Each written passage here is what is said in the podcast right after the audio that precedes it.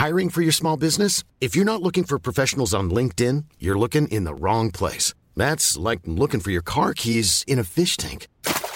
LinkedIn helps you hire professionals you can't find anywhere else, even those who aren't actively searching for a new job but might be open to the perfect role. In a given month, over 70% of LinkedIn users don't even visit other leading job sites. So start looking in the right place. With LinkedIn, you can hire professionals like a professional. Post your free job on linkedin.com slash people today. Ryan Reynolds here from Mint Mobile. With the price of just about everything going up during inflation, we thought we'd bring our prices down. So to help us, we brought in a reverse auctioneer, which is apparently a thing.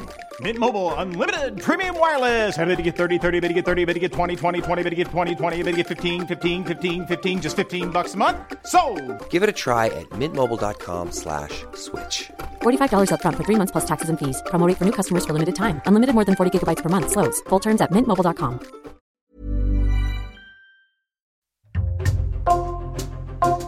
Bonjour, c'est Jules Lavie pour Code Source, le podcast d'actualité du Parisien. Un couple de députés insoumis, Raquel Garrido et Alexis Corbière, accusés à tort d'exploiter une femme de ménage algérienne sans papier. La fausse information, publiée en juin par l'hebdomadaire Le Point, était le fruit d'une machination. Dans cette affaire, un ancien député, Jean-Christophe Lagarde, a été placé en garde à vue le 7 septembre à Paris. Il n'a pas été mis en examen, mais celui qui était son chauffeur et attaché parlementaire est lui mis en examen, notamment pour escroquerie en bande organisée faux et usage de faux et usurpation d'identité. Code Source raconte cette affaire en deux épisodes. Le premier, aujourd'hui, récit de trois journalistes du Parisien, Jean-Michel Décugis et Jérémy Famelet du service police-justice et Alexandre Arlot de l'édition de Seine-Saint-Denis.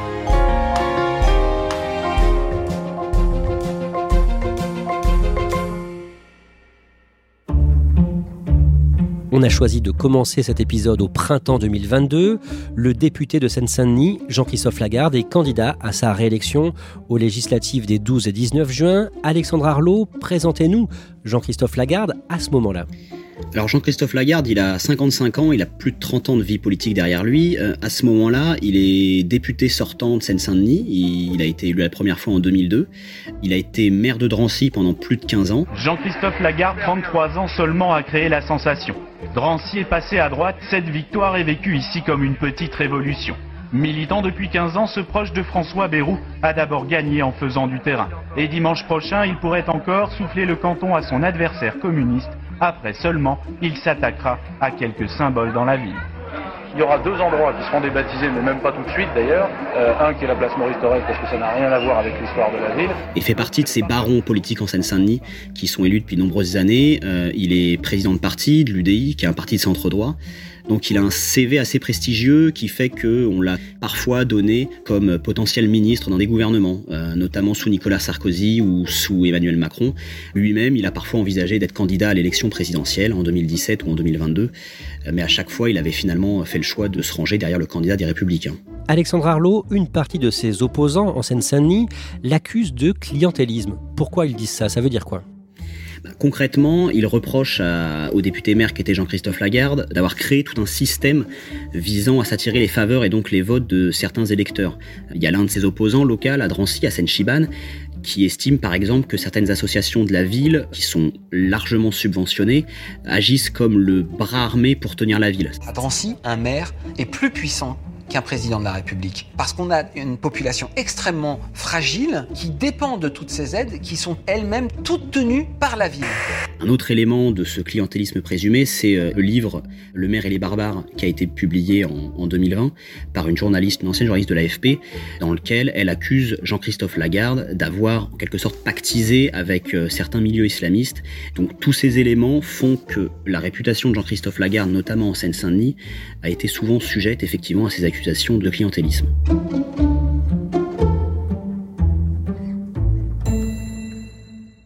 Au printemps 2022, Jean-Christophe Lagarde est donc candidat à sa réélection et il a face à lui notamment une femme politique médiatique, Raquel Garrido de la France Insoumise. Qui est-elle en quelques mots?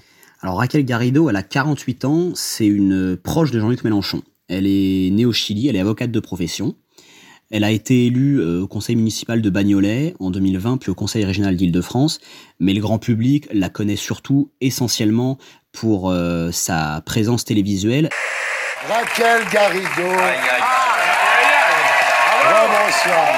Elle est chroniqueuse euh, dans des émissions de débats télévisés depuis maintenant quelques années. D'abord chez Thierry Ardisson et puis plus récemment chez Cyril Hanouna. Vous avez vu la une de Valeurs Actuelles?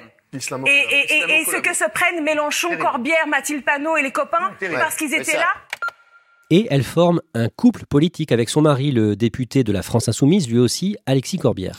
Oui, Alexis Corbière, qui a lui été élu député de Seine-Saint-Denis cinq ans plus tôt, en 2017. Ensemble, ils ont trois enfants. Est-ce que leur réputation a déjà été ternie par une affaire ou des affaires? Alors le couple traîne une, polémique liée à son logement. Il y a de ça une dizaine d'années, euh, un journal, Le Monde, avait évoqué le fait que euh, Alexis Corbière, qui était alors euh, premier adjoint de la maire du 12e arrondissement de Paris, occupait avec sa famille un logement dit à loyer libre, propriété d'un des bailleurs sociaux de la ville de Paris. Et puis, en 2018, le canard enchaîné avait épinglé le couple qui avait procédé à des travaux dans son nouveau logement en bénéficiant d'une aide réservée aux ménages très modestes. Il y a eu ces polémiques, à chaque fois pourtant rien de répréhensible aux yeux de la loi, le couple n'a jamais été mis en cause judiciairement dans ces affaires. Jean-Michel Descugis, au cœur de l'histoire que l'on va raconter dans ce podcast en deux épisodes, il y a un journaliste âgé d'une cinquantaine d'années, Aziz Zemouri. Ce journaliste, vous le connaissez bien. Qui est-il? On a démarré ensemble euh, au début des années 90 dans le métier.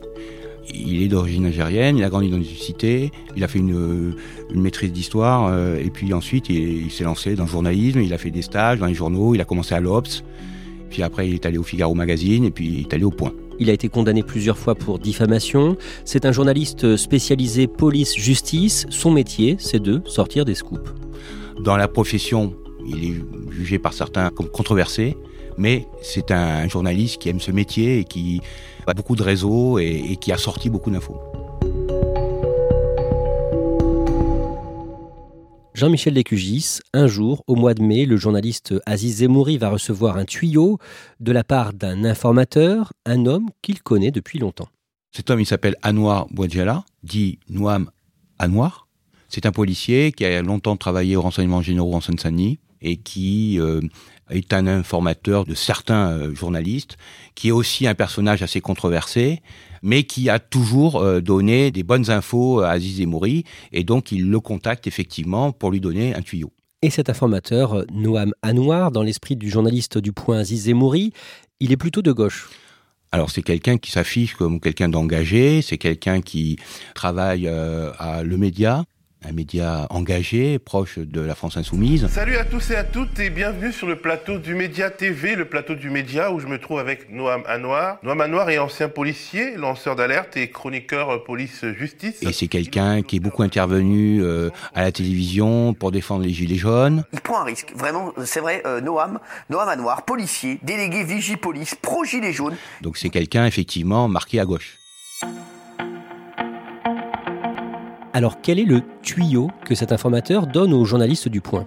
Ben, il explique aux journalistes que lors d'un contrôle de police, une certaine euh, Sana D, qui est une Algérienne sans papier, qui a 36 ans, a affirmé aux policiers travailler au noir pour le couple Garrido-Corbia. L'informateur transmet aux journalistes du Point une copie du passeport de cette Algérienne sans papier que le couple Garrido-Corbière est censé avoir fait travailler. Jérémy Famelet, d'où vient cette copie du passeport? Alors ce passeport est censé avoir été remis par cette Sana euh, au policier lors de son contrôle euh, à Paris. Et c'est un élément matériel qui est censé crédibiliser l'existence de cette femme. Et l'informateur transmet également au journaliste Aziz Zemouri le numéro de téléphone de Sana D. Et c'est là que débutent des échanges entre cette femme et le journaliste. Par message sur WhatsApp, très vite. Elle explique euh, sa situation. Euh, elle dit qu'elle est arrivée en France en 2008 avec un visa étudiant, mais qu'aujourd'hui elle est en situation irrégulière et que depuis quelques euh, mois ou années, elle est employée par le couple Garrido-Corbière comme femme de ménage, mais aussi nounou des enfants. Et elle dépeint une situation chaotique. Elle dit qu'elle est exploitée, maltraitée, sous-payée. Ses employeurs lui font miroiter des papiers si Jean-Luc Mélenchon devient président de la République ou Premier ministre dans le cadre des échéances politiques à venir. J'imagine qu'Aziz Zemouri euh, demande à cette femme une interview Oui, il cherche euh, assez rapidement à la rencontrer pour euh, recueillir son témoignage, mais en fait, cette femme, par message, lui dit qu'elle est terrorisée. Et si vous voulez aussi, elle dit qu'elle peut pas le rencontrer parce que elle, explique qu'elle vit chez les de Corbière sur un canapé et qu'à ce titre, elle n'est pas vraiment très libre de ses mouvements. Le journaliste Aziz Zemouri reçoit par téléphone de la part de cette femme de ménage des photos des enfants des Garrido Corbière et de l'appartement parisien du couple en plus de leur euh, logement de Seine-Saint-Denis. Elle dit où elle est concrètement? Elle euh, donne son adresse personnelle, 24 rue Léon. Et le journaliste ben, va s'y rendre pour voir si effectivement elle habite là. Il va trouver son nom inscrit au feutre euh, sur une boîte aux lettres. Il va demander aux voisins, personne ne va lui répondre vraiment, et donc il repartira sans l'avoir vu. Jérémy Famelet, au fur et à mesure des échanges de messages avec le journaliste, cette femme de ménage nounou sans papier dénonce des faits graves.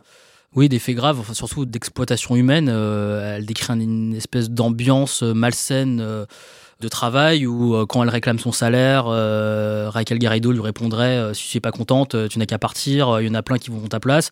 Venant d'un couple issu d'un parti qui porte des valeurs de gauche, ces accusations, si elles venaient à être révélées au public, serait potentiellement explosive. Jean-Michel Descugis, vous l'avez dit, euh, Aziz Zemouri est lui-même d'origine algérienne. Cette histoire le touche à ce moment-là? Oui, évidemment, il est sensible à la condition de cette femme. Il a grandi dans des conditions euh, ben, difficiles lui aussi. Donc, euh, je ne pense pas qu'on s'adresse à, lui par hasard. Ses interlocuteurs le contactent parce que il est aussi issu de l'immigration. Au moment de ces échanges, nous sommes donc entre le mois de mai et le début du mois de juin, en pleine campagne pour les élections législatives, et le soir du premier tour, le dimanche 12 juin, l'insoumise Raquel Garrido arrive en tête devant Jean-Christophe Lagarde. Après le premier tour, l'informateur, Noah Manoir, s'inquiète de savoir si le journaliste du Point va bien publier un article sur cette histoire. Oui, c'est ce que dit euh, Aziz Emouri. Il dit qu'il est contacté à plusieurs reprises par euh, le policier à noir, euh, qui lui demande quand est-ce que le papier va être publié et euh, pour euh, beauté en touche, euh, Aziz Mouri va lui dire que la direction a bloqué le papier. Finalement, l'article ne sort pas avant le second tour des législatives.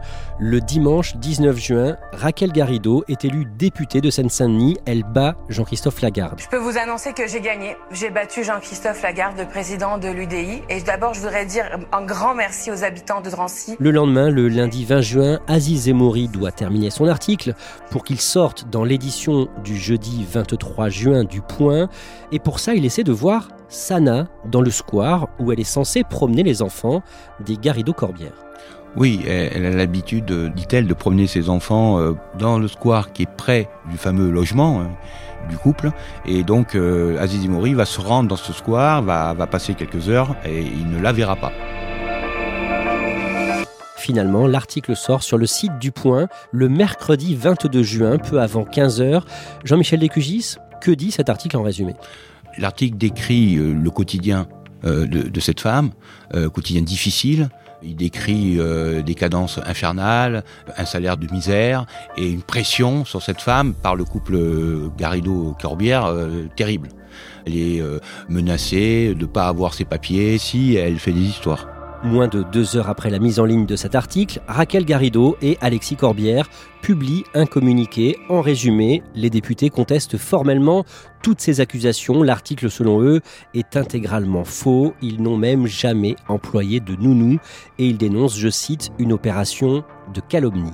Dans cette affaire, c'est là qu'il y a le premier trouble, puisque euh, le communiqué des Garrido Corbière est un démenti formel. Il ne démente pas euh, maltraiter cet employé, il démente même l'existence de cet employé. C'est quoi ça? C'est quoi? Parce que ça n'existe pas. C'est faux. c'est incroyable. C'est faux. Alors, qui a inventé C'est là qu'on comprend que c'est un peu bizarre la situation parce que c'est une information qui est facilement vérifiable. Est-ce qu'ils emploient ou non cette femme? Est-ce qu'elle existe ou non? C'est quelque chose qui est vérifiable. Et c'est là où on voit le premier trouble, c'est le fait qu'ils démentent même l'existence de cette femme. Le mal est fait. Vous allez faire quoi? Vous allez. Euh, Alors, d'abord, je vais essayer d'obtenir justice, pas seulement pour moi, mais pour mes enfants. Moi, moi c'est la première fois que mes enfants sont attirés comme ça utilisé dans une, euh, opération, euh, voilà, une machination contre moi.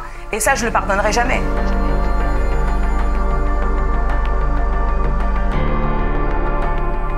Dans le deuxième et dernier épisode de ce podcast, on va voir que la rédaction du Point va reconnaître que l'information était tout simplement fausse.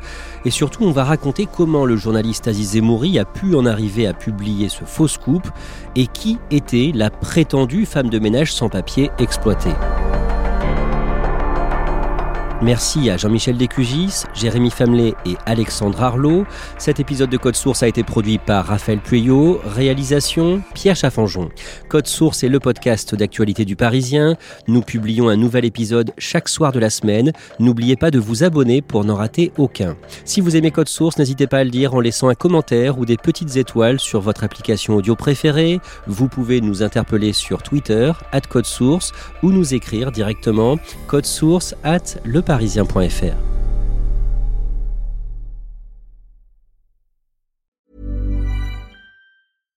Hi, I'm Daniel, founder of Pretty Litter. Cats and cat owners deserve better than any old-fashioned litter. That's why I teamed up with scientists and veterinarians to create Pretty Litter. Its innovative crystal formula has superior odor control and weighs up to 80% less than clay litter.